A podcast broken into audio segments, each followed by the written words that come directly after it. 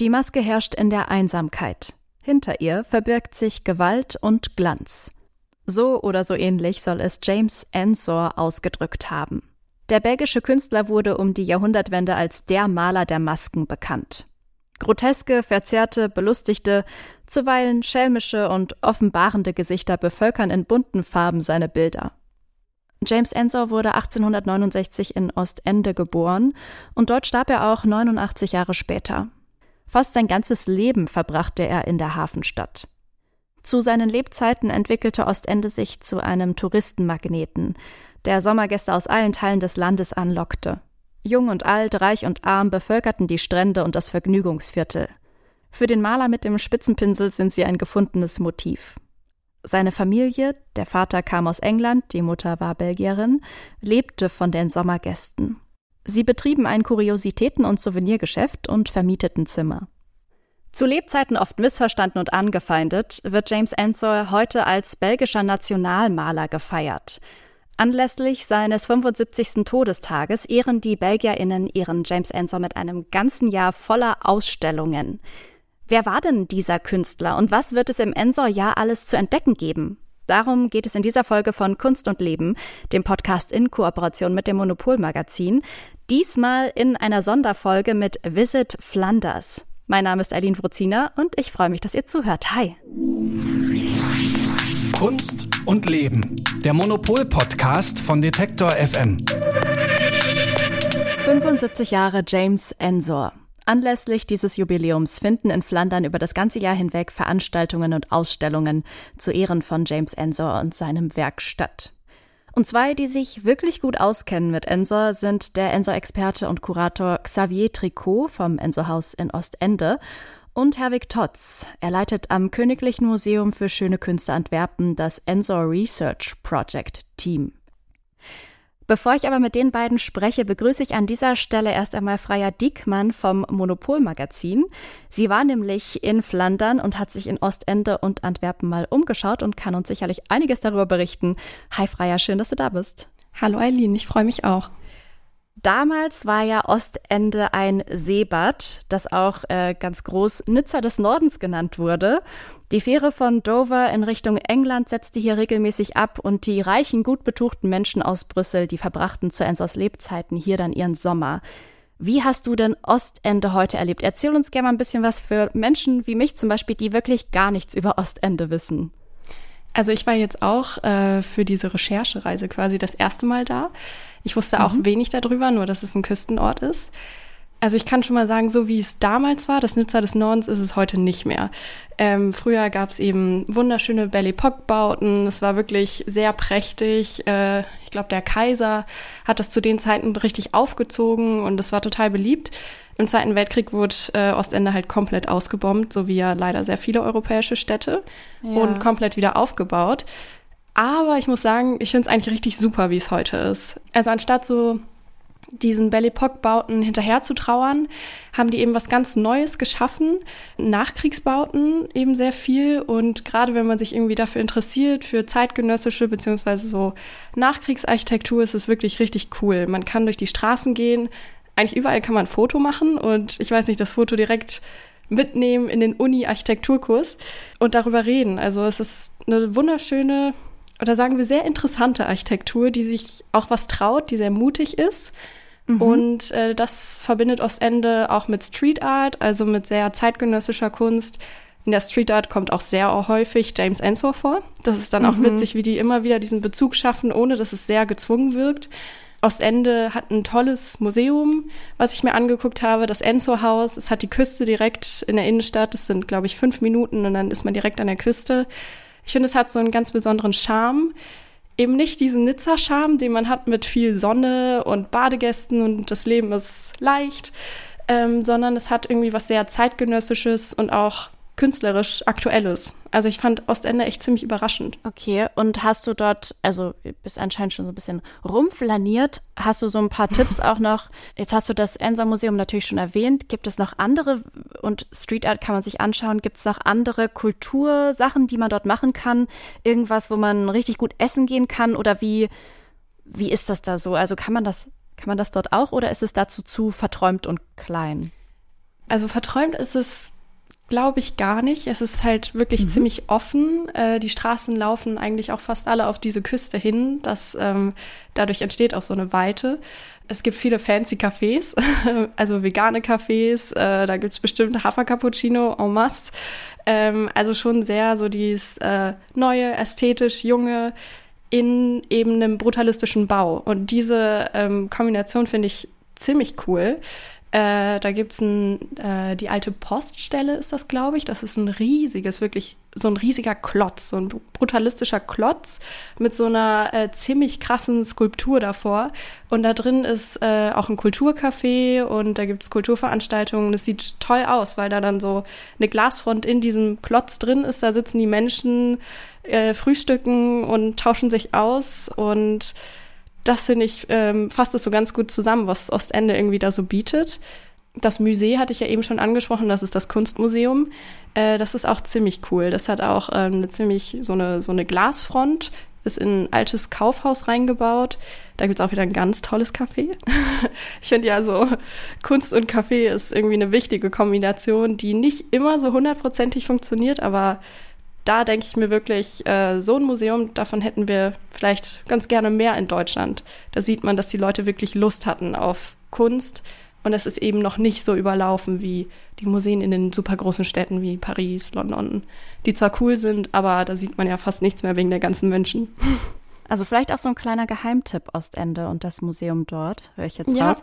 Du hast schon sagen. gesagt, so, dass es viel Street Art gibt und die auch teilweise dann auf James Ensor referiert.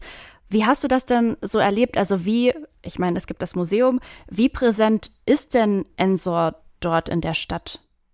Schon ziemlich präsent. Also ich selbst äh, komme aus Bonn und Bonn ist ja auch so die Beethovenstadt, daher kenne ich das ein bisschen, dass eine Stadt sich komplett so um eine Figur dreht. In der Schulzeit war das manchmal ein bisschen nervig für mich, äh, wenn immer wieder das Beethoven-Jahr aufkam, aber ich habe auch nicht so viel mit Musik am Hut, deswegen liegt Ensor mir da vielleicht näher und vielleicht würde ich das mhm. mehr feiern, wenn Bonn eine Ensor-Stadt wäre. Ähm, ja. Da ist das auf jeden Fall sehr gut ähm, irgendwie verwoben. Also wirklich diese Street Art, man es fällt nicht sofort auf, dass es jetzt unbedingt diesen Ensor-Bezug hat, sondern ja. es ist sehr subtil, es ist immer noch zeitgenössisch, immer noch künstlerisch. Mhm. Und da drin ist dann dieser Ensor-Bezug irgendwie verwoben. Äh, es gibt eine Büste von Ensor, ähm, mhm. natürlich, die darf nicht fehlen. Das Ensor Haus, das Museum, das natürlich auch immer, ich glaube, ich weiß gar nicht, wie viel die in der temporären Ausstellung haben, aber die haben immer einen Ensor mindestens äh, da hängen in den Ausstellungen. Mhm. Und ich würde schon sagen, dass es sehr präsent ist. Also okay. die Menschen wissen, dass sie in der Geburtsstadt von Ensor leben und dass der nicht wegzudenken ist. Also quasi auch wie bei dir, wo du kein, kein Musikus bist. das ist auch für Menschen, die jetzt vielleicht nicht in der Kunstbubble aufgewachsen sind, auf jeden Fall James Ensor als Begriff haben in ihrem Kopf und wissen, dass er die Stadt oder jetzt zumindest die Stadt sehr prägt. Ja, ich denke schon. Also gerade weil Ostende ja nicht riesig ist, ähm, mhm. fällt es Ostende vielleicht leicht, sich so auf einen Künstler zu spezialisieren und darauf auch ganz stolz zu sein. Und das ist ja, ist ja auch nicht irgendein Künstler, der hat ja schon besondere Sachen gemacht und ja der Maskenkünstler. Und ähm, ja, ich glaube, den, also viele in der Stadt kennen den und wissen zumindest, äh, was er gemalt hat. Du warst ja neben Ostende auch noch in Antwerpen. Dort befindet sich heute die größte James Ensor-Sammlung der Welt, nämlich im Königlichen Museum für schöne Künste. Was gibt es denn dort in Sachen Ensor im Jubiläumsjahr zu entdecken?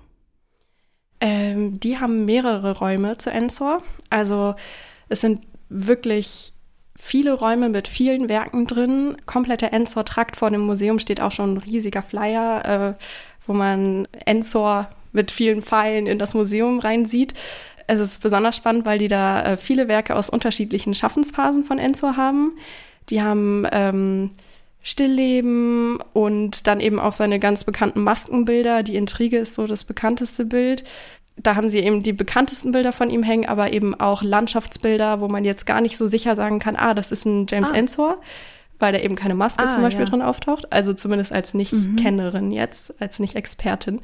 Und das ist eben ganz spannend, so diese äh, Vielfalt zu sehen, wie Ensor auch gemalt hat und wie er ständig auch was Neues angefangen hat. Also er ist eben nicht nur dieser Maskenkünstler, sondern hat auch sehr viel ausprobiert sich viele Richtungen angeguckt, äh, des Impressionismus, Pointillismus, hat die ausprobiert, hat die weiterentwickelt, hat sie verworfen und das kann man da ganz gut sehen. Außerdem äh, ist dann natürlich auch das äh, Answer Research Project. Ich glaube, du redest auch mhm. noch mit äh, Herrn Totz darüber. Ja, genau. Ähm, der hat mich nämlich rumgeführt und der ist auch wirklich sehr begeistert davon, weil es natürlich einfach immer cool ist, wenn man unter Bildern andere Bilder entdeckt und da dann quasi so sieht, wie ah. das Bild entstanden ist und was dahinter steckt, wie der Künstler denkt. Ja. Ähm, und das haben die da auch sehr gut aufgeführt. Also was quasi unter den Farbschichten von Ensor liegt. Ah, okay, wie quasi dann die, die Skizze darunter, oder wie meinst du? Ja, teilweise hat der ganze Bilder, die eigentlich schon fertig waren, komplett übermalt mit neuen Motiven. Ah. Oder hat eben auch noch Sachen hinzugefügt. Ähm, und da ist ja immer die Frage so, warum machen Künstler sowas? Sind die arm? Ja. Brauchen sie die Leinwand? Ähm, ja. Und benutzen sie deshalb wieder? Äh, oder gefällt ihnen das nicht mehr? Und dann ist natürlich auch die Frage, warum gefällt ihnen das nicht mehr? Und dann kann man natürlich auch nachvollziehen, was die für eine Entwicklung hingelegt haben und darum kümmert sich ja trotz, das ist schon ziemlich spannend, dass man das da auch so aufbereitet im Museum in Antwerpen sehen kann. Und dann gibt es auch noch das Modemuseum in Antwerpen. Das war für mich eine ziemliche Entdeckung. Da war ich äh, vorher noch gar nicht ähm, und wusste auch gar nicht, dass es das so gibt und dass das äh, sehr viel Mode mit Kunst verbindet. Und das mhm. ist auch mhm. deren Plan fürs Ensor-Jahr, dass sie eben ähm, von Ensor ausgehend auf ähm, Make-up und Masken und quasi dieses ganze Spiel mit ähm, Verstecken und Zeigen am menschlichen Körper. Äh, das wollen die ausstellen im Enzoya. Und ah, okay. das war auch eine spannende Entdeckung für mich in Antwerpen. Also das wird auch, glaube ich, nochmal eine richtig coole Ausstellung werden. Sind da dann Masken von ihm dabei, die er wirklich physisch hatte, oder wird es daran angelehnt? Ich glaube, es wird an seine Bilder angelehnt und daraus äh, wird es dann quasi größer gezogen. Also generell ähm, kann man, glaube ich, sagen, fürs Ensor-Jahr das Ostende ziemlich spezifisch auf den Künstler und sein Werk guckt und auf sein Leben und im Ensor-Haus ja auch, wie er gearbeitet hat äh, und gelebt hat im Kuriositätenladen von seinen Eltern, ähm, der auch ziemlich gruselig ist teilweise. Ähm, und in Antwerpen wird quasi so der Blick ein bisschen geweitet. Also wie man von Ensor aus auf heutige Positionen gucken kann. Da geht es dann auch um Cindy Sherman, weil sie ja auch viel mit Verkleidung spielt oder eben im Modemuseum und Masken und Make-up. Genau, ich glaube, so kann man das ganz gut aufteilen zwischen den beiden Städten. Vielen lieben Dank dir, Freier, für ähm, diesen kurzen Einblick und schon fürs Teasern auf das Gespräch mit äh, Herrn Totz später. Ja, danke dir. Wir bleiben an dieser Stelle mal gedanklich noch in Ostende, denn als nächstes spreche ich mit dem Ensor-Experten Xavier Tricot. Er kennt wohl fast jedes Bild von Ensor, denn er hat über zehn Jahre hinweg an einem Werkverzeichnis von James Ensor gearbeitet. Das Gespräch führen wir übrigens auf Englisch.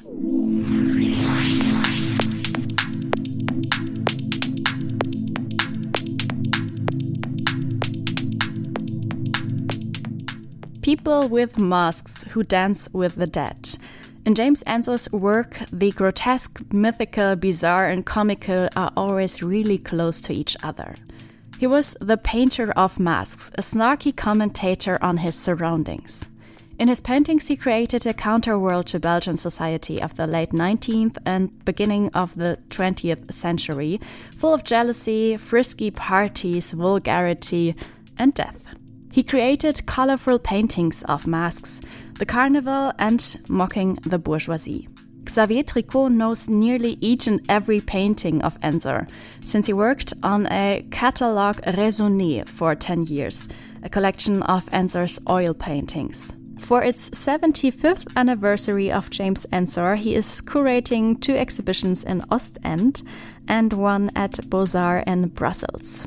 Hi, Xavier. It's really nice to have you on this podcast. Oh, uh, thank you very much for your invitation. You probably know each and every oil painting of James Ensor since you published his collected works. What what painting, what topic maybe got stuck in your head and why? I think um, the most important work, what we call magnum opus uh, by James mm -hmm. Ensor, is probably the entry of Christ into Brussels in 1889 which is now mm-hmm. in the collection of the Getty Museum in Los Angeles. And why it's so important, not because it's a huge painting, uh, as big as the Guernica by Picasso you can see in Madrid. Mm. But because yeah. the content of the painting is so important, is a resume of all his themes he developed in his work. That's why it's so important. Um, Ensor's family had a souvenir and a curiosity shop. So from the very beginning, Ensor was surrounded by masks, by costumes, who at one point started to inhabit his paintings. With a mask, you can obviously hide your face, but you can also give insights into your own psyche. Which role did these masks play for Ensor? But you well defined the uh, purpose, the role of the mask in Ensor's uh, work.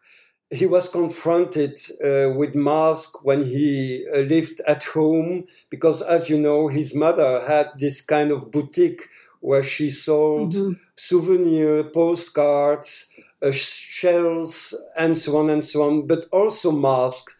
And uh, you have at the one side the carnival masks, which were very important for um, the, the carnival in Ostend, uh, but also a mask from the Kabuki and No theater from Japan and also mm-hmm. from uh, uh, Chinese theater. So the combination with this more uh, popular um, mask from um, Belgium, uh, West Europe, confronting with those from the middle, uh, the Far East, was really interesting to combine, and and so um, try to give a new dimension to this kind of mask and combinations. And of course, mm-hmm. it's a kind of allegory of humankind, because he was confronted with uh, so much. Um, uh, negative energy from people from Ostend because they laughed at him uh, because he was a very peculiar young man and his art was very strange and they didn't mm-hmm. understand mm-hmm. his art. And it's only uh, yeah. during the 90s, 1890s, that uh, intellectuals and writers and critics um, in Brussels underst- understood what he meant with his art. And afterwards, mm-hmm. the status of Ensor changed, uh, and he became uh, invited uh, by the bourgeoisie. He criticized so much before, and he mm-hmm. began to be part of the bourgeoisie. That's the paradox of mm-hmm. his life. But what kind of society was this bourgeoisie that he was portraying? I saw like a lot of skulls in his pictures as well. Yeah, but uh, at the one side, he has a lot of um, critique on the society of the uh, the second half of the second um, the 19th century in in Belgium because you know uh, Belgium is a kingdom and at this time there was Leopold II king of Belgium who was uh, mm. a repressive king and as you know in Congo he, he did a lot of harm to the people of, of, of Congo. But also in Belgium, um, you have the gendarme, the, um, who was very repressive. You have the judges who were uh, not very um, correct uh, during trials, and so on and so on. And Ensor was aware of all this injustice because he heard a lot when he was invited by his friends, uh, the Rousseau, Mariette and Ernest Rousseau in Brussels he learned a lot of what mm. uh, happened in Belgium. And um, yes, he tried to be critical towards these uh, injustices. And um, many of these people were uh, portrayed as skeletons, as the death. Also, in the boutique of his mother, you can you could see skulls. And why? Why? Yeah. Because in the dunes, uh, nearby uh, Ostend, people found skulls and bones of Spanish soldiers. You know, and uh, Ostend has been occupied by the Spanish troops at the um, early 17th century. And some of these mm-hmm. soldiers mm-hmm. were buried in the dunes. And so, almost three centuries afterwards, people found skulls and bones in the dunes of Ostend and they sold them to local shops or to collectors. Mm-hmm. And that's why you see also skulls and bones in the studio of Ensor. And this combination with mask created a totally new universe, which was very interesting uh, for a painter. Talking about, yeah, talking about the skulls in the dunes. James Ensor was born in Ostend. He was also buried in the dunes. I read not in the dunes, next nearby, to the the, nearby, in the, nearby the yeah. nearby the beach. Yeah. Um, apart from like some few side trips, for example, to the academy in Brussels, he never actually left his hometown. So I imagine he had like a really special bond to this city and the area. Why is that? Absolutely. He uh, loved Ostend as a kind of mythical place. He liked the beach, he liked the sea, and he liked the big sky above the sea uh, in Ostend, but he hated the local people when he was a young man because they laughed at him and they mocked him. Um, and uh, that's why there is an ambiguity between uh, his love for the city and his love for people. But he preferred mm. to speak and to paint the beaches of Ostend and uh, a chapel, uh, the church where he will be buried in 49. He became more uh, soft towards Ostend people when he became more um, well known, and then he became also softer with his critics towards society. But even then, mm. why why he loved so much uh, the city of Ostend? Because uh, Honoré de Balzac, the the great French uh, writer, wrote a small um, novel called Jésus Christ en Flandre, Jesus Christ in Flanders, mm-hmm. and uh, in this um, kind of of uh, of uh, story, Balzac um, spoke about Jesus who left uh, Zeeland in Holland on a boat, and uh, after a storm, he beached on the beach of Ostend. And Balzac mm-hmm. wrote that Jesus left definitively earth after leaving his footprints on the beach of Ostend. And for Ensor, mm-hmm. wow, this big wonderful writer spoke about Christ, which is a figure who became very, very important for Ensor, not because he was so religious, but because uh, Jesus Christ was a figure, a revolutionary figure, as Ensor wanted to be, you know? And uh, um, uh, yeah. the fact that um, Jesus left his footprints on the beach of Ostend was for Ensor something marvelous. And that's why yeah. he uh, treated um, the figure of, of uh, Christ so often, and also, of course, in the entry of Christ into Brussels in 1889. And in fact, yeah. the painting is the continuation of the story told by Balzac. For ah. Ensor, Jesus went on the back of, of, a, of an easel, of a, of a mule from Ostend to Brussels, where he was um, invited to be king of Brussels during Carnival. So it's not in 33, not in Jerusalem, but in Brussels yeah. in 1889, 100 years after the French Revolution. And this combination mm-hmm. of carnival, of um, um, critic on society, politics, all these references were very important and all is concentrated in this wonderful work. You already talked about like the like kind of paradoxical connection between Ensor and the people at his time like they didn't really like him also like his because of his dad I read because his dad became an alcoholic at some point but also, on the other hand, there was like a statue that they made for him in 1929. How is the connection between like the people in Ostend and Ensor today? uh, today now it's an icon. Uh, you can imagine. Um, we are celebrating him uh, next year uh, in Brussels, in Antwerp, but also in Ostend. So you can see how history change, how fate of, of a human uh, being can be changed during several decades. Uh, and that, that's so interesting. And he knew that. And he knew he was mocked at a certain point of his life, and also his father, who was a very interesting man, intellectual, who studied in Germany and Brussels and so on. And um, unfortunately, he died as uh, an alcoholic. Um, but oh, yeah, uh, but Ensor was aware of all these things, and at some point in his life, he hated people. He was almost misanthropic because he knew that people could be very, very uh, negative towards each other.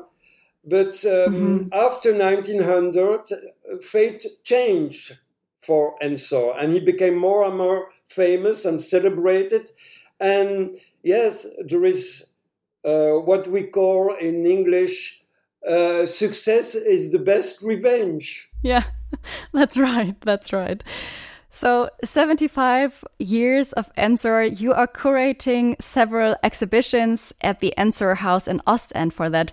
What are they going to be about? So, one exhibition will be devoted to his self portraits. He was uh, very, uh, he liked photography, he liked to be photographed and uh, he always was wonderful on photos. Uh, he was very photogenic, and he knew that, mm-hmm. and he made also copies of photos of his portraits and made kind of new self-portraits. And you have this wonderful self-portrait with the flowered hat, and that's a kind mm-hmm. of pastiche on the many self-portraits by Rubens. You know, Rubens has always a very big, wonderful hat in his self-portraits. Mm-hmm and also his uh, wife, Hélène Fourment, has also this kind of hat, but with flowers on it.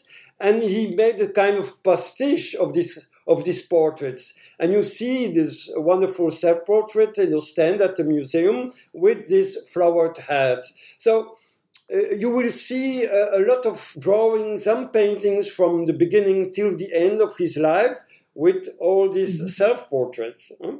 And then you have mm-hmm another uh, exhibition at the Ensor House devoted to satire, pastiche, and uh, parody, which is uh, were mm-hmm. also very important uh, subjects of his art. Mm-hmm. And in Beaux-Arts, there, there will be a more general exhibition, but with all uh, the facets, all the um, um, yeah, the facets of his personality. He was not only a painter, but also a writer, a composer, wow. a director, a scene director. So you will see all these kind of facets of his personality in, in Brussels. Wow, that sounds really fascinating, really interesting to see so many different aspects of his personality portrayed in three different exhibitions.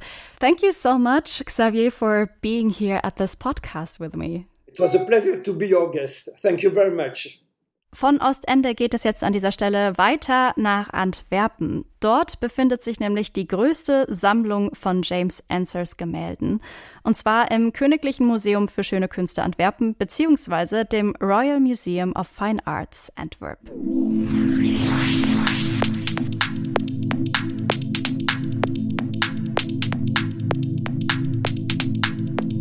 Brussels was the home of the Belgian avant-garde. Antwerp, the place for wealthy entrepreneurs who earned their money at the harbor with trading. But between ships and barrels, they lacked modern art in Antwerp, which is why several entrepreneurs decided to create a new art collection. So they created L'Art Contemporain, which was an association that organized exhibitions to show modern art from all over Europe, says Herwig Todts leader of the Ensor Research Project team at the Royal Museum of Fine Arts Antwerp. The conservative but wealthy people from Antwerp of the late 19th century discovered James Ensor, and they were hooked. He was Belgian, modern, avant garde, and in that sense, very Flemish. Now you can find the largest Ensor collection Antwerp at the Royal Museum of Fine Arts. That is the workplace of art historian, scholar, and curator Herwig Todts. Together with a restorer, he tries to discover how Ensor worked and how he actually made his paintings. And that's what we're going to talk about now. Hi, Herwig Todts. Thank you for being here. Hello. You said that Ensor is an artist for all seasons. What do you mean by that, and what what is it that makes him so special for you? He's an artist for all seasons because he can make, uh, he continued to make realist representations to the very end of his life. Um, simple still lifes, where light was very important, where sometimes, but not always, he would add masks and funny figures. He could make dreamlike uh, landscapes at the same time. Uh, at the same time, make uh, representations of Christ that were very gr- grotesque. Sometimes in the in the style of Jeroen Bosch and early Peter Bruegel, so some sort of modernized late Gothic images. So he made very very he made a lot of etchings he made hand colored etchings. He made uh, sort of monotypes. He made a lot of, lot of, lot of drawings that were very important uh, to him. And so um, you will find a realist Ensor, you will find an impressionist Ensor, you will find a sort of rococo Ensor, you will find a very grotesque Ensor. you will find a sort of funny late Gothic Ensor. uh, you will find almost an expressionist Ensor. And even sometimes, although people tend to exaggerate the modernism of Ensor, but even sometimes an almost surreal Ensor. So I think it is true that he was an artist for all seasons. Yeah, he sounds really multi layered, like a multi layered artist. Exactly, exactly. I already mentioned those yeah his his interest in in light in his paintings. How did he, he express these different aspects of light? The thing is that um, first of all in the second half of the 19th century most european painters were interested in representing reality and representing nothing but reality not more not less. Mm -hmm. Very soon they arrived at how to the question of how to represent a reality. And the thing is that you can either choose to represent objects and people, or you can try to represent atmosphere, material, shadows, and light, and the way light penetrates shadows, and so on. As soon as you decide to do that, you're not mm-hmm. yet an impressionist, but you're interested in atmosphere and light, and you have to deal with the way to do it, the, the painterly questions. And those questions very early uh, Ensor had to deal with. And so he opted, like many European painters who worked in plein air, in the open air, he opted for a very sketchy way to represent reality and this being the result of trying to work as fast as possible, trying to capture the floating things in reality, the atmosphere that changes all the time, not only in the open air but also in the, in the interiors when the light changes because a cloud passes before the sun, etc. So, this is how he was interested in representing reality but as soon as he discovered the work of Claude Monet and Auguste Renoir in 1886 and discovered the way the Impressionists worked, he tried to, to go beyond Impressionism and to add something more to light, to add some sort of expression to light. He um, designed a series of large scale drawings which he called The Sensibilities of Light.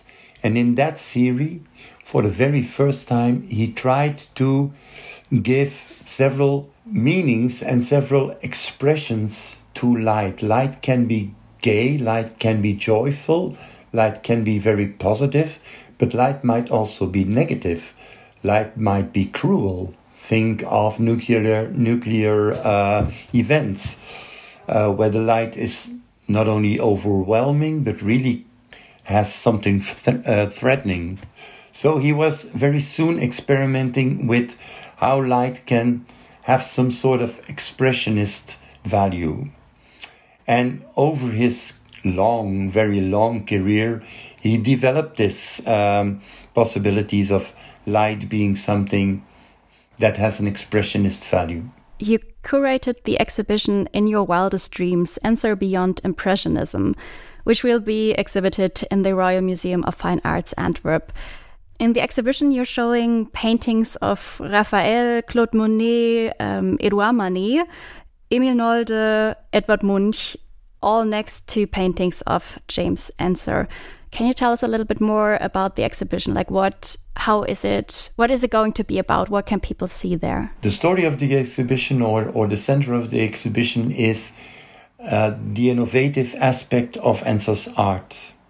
Uh, he belongs to this group of or this generation of European artists, painters that really that were game changers to use a sort of trendy uh, ter- term uh, but he was like uh, Gauguin, Seurat, Cézanne, Toulouse-Lautrec, Edvard Munch, etc. Painters that try to get rid of the old concept of an image, a painted image should represent reality, to the idea that this painted image should express the way uh, an artist sees his fellow man, he sees uh, the world, in a very personal, in a very subjective way, and he can use all the means in the most uh, freely way. He can do with color, mm-hmm. with form, with light, with shadows, whatever he wants, and reality, sh- likeness to reality,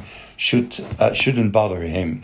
This is what modernism is about, and Ensor yeah. was one of those painters who really opened the door for that and even once in a while, not always, not deliberately, but once in a while, he was an expressionist. Uh, now, the exhibition mm-hmm. is is a way to tell this story. He was innovative, but how did this innovation in Ensor's work came about? He started as a realist. What does that mean? It means that he was an admirer of Gustave Courbet, he knew about Edouard Manet, but his, his early paintings like uh, Woman Eating Oysters, is that already an Impressionist painting or is it not? Now, for the very, very first time, we will be able to have a couple of masterpieces by Edouard Manet next to Woman Eating Oysters by Ensor to just check mm-hmm. that you can see how Ensor was trying to be as modern as Manet, but didn't know, mm-hmm. didn't yet knew how to do that.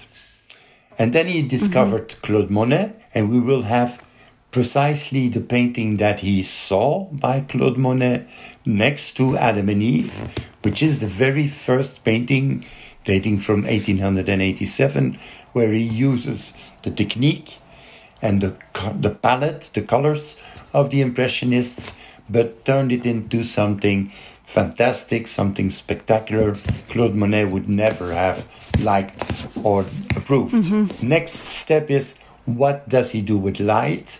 Is he going to step in the footsteps of Monet, Renoir, or not? There I have Renoir next to uh, Ensor. What was also very important is popular culture. We mm-hmm. always consider those late 19th century and early modernist artists as being very troubled uh, guys and women uh, mm-hmm. that struggle with the world and with themselves. But there is a very important aspect of humor uh, and, and a real grotesque humor in yeah. Ensor. And it comes from popular culture. And mm-hmm. so, also for the very first time, I will have a large ensemble of aspects of popular culture to give the public really the idea of here is an artist that has seen Claude Monet, has seen Edouard Manet, but really turns to something completely different, also thanks to popular culture. Next thing is going to St. Anthony, how he deals with late Gothic imagery and how um, experimental he was. And finally, the most important aspect of, of Ensor's painting is, of course, the way he used masks. Yeah. And there I want to make, uh, I want to show Edvard Munch and Emil Nolde mm-hmm. next to James Ensor, not because Munch or Ensor knew each other, because they mm-hmm. didn't, but Ensor is going to Expressionism by turning masks in some sort of characters, in some sort of very expressive characters, almost human beings. And the Can you give an example?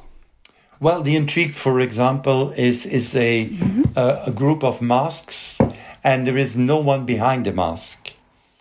So it's mm-hmm. not an instrument you use in his paintings. You use to hide yourself and to turn yourself in something else. But it's really yeah. an instrument of démasquer, of revealing mm-hmm. the true nature of what you can see. You see yeah. something ugly, you see something very funny. It is because mm-hmm. this is really an ugly, funny guy. Mm-hmm. People like Edvard Munch more or less do the same, but they start with real people and they use caricature and expressionism. Mm-hmm. And in the end, the um, the difference between a very expressive face and the very expressive features of the, the people that uh, are in the paintings of Edvard Munch and the so-called mask figures in the paintings of Ensor are very close to each other and there is ah, some sort mm-hmm. of yeah mutual shared concept of expressionism within both concepts of paintings so that is the reason why i wanted to mm-hmm. show edvard munch next to masterpieces by james yeah. ensor in the end emil nolde of course mm-hmm. is one of the very first um, expressionists in europe in germany of course and he knew ensor he, he admired ensor for all the obvious reasons, of course, because he was one of those artists who really recognized that what Ensor was doing with these masks was almost the same as was as was uh, Edvard Munch doing with real people, turning them into some very subjective images. That says Herwig Todts. He is working as an art historian and curator at the Royal Museum of Fine Arts Antwerp. That's also the place where he is leading the Ensor Research Project team. Mr. Todts, thank you so much for taking this time for the talk we had. It was my pleasure. So, und jetzt wechsle ich wieder zurück ins Deutsche. Wenn ihr jetzt Lust bekommen habt, nach Belgien zu fahren und euch Ostende, Antwerpen und vor allem James Ensor anzuschauen, dann findet ihr alle Infos zu den Ausstellungen nochmal auf unserer Webseite detektor.fm. Diese Folge von Kunst und Leben, dem Podcast in Kooperation mit dem Monopol Magazin, ist in Zusammenarbeit mit Visit Flanders entstanden. Unsere Gäste waren Freya Diekmann vom Monopol Magazin, Xavier Tricot Kurator und Ensor-Experte am Ensor-Haus in Ostende und Herwig Totz, ebenfalls Kurator und Leiter des Ensor Research Project Teams am Königlichen Museum für Schöne Künste Antwerpen bzw. dem Royal Museum of Fine Arts Antwerp. Bedanken möchte ich mich ganz herzlich an dieser Stelle bei meiner Kollegin Sarah Marie Plekat. Sie hatte nämlich die Redaktion für diese Folge. Mein Name ist Eileen Frozina und ich bedanke mich ganz herzlich bei euch fürs Zuhören und sage ciao und hoffentlich bis zum nächsten Mal. Kunst und Leben. Der Monopol-Podcast von Detektor FM.